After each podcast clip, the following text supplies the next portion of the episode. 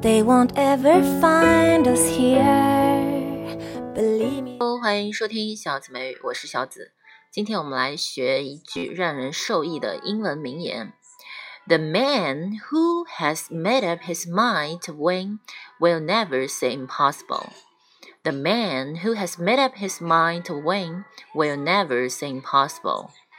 凡是决心取得胜利的人，是从来不说不可能的。 那么，我们有决心学好英文的人，是不是从来都不会说不可能呢？我们学好英文是必须可能的，所以大家努力吧。The man who has made up his mind to win will never say impossible. The man who has made up his mind to win will never say impossible. OK，拜拜。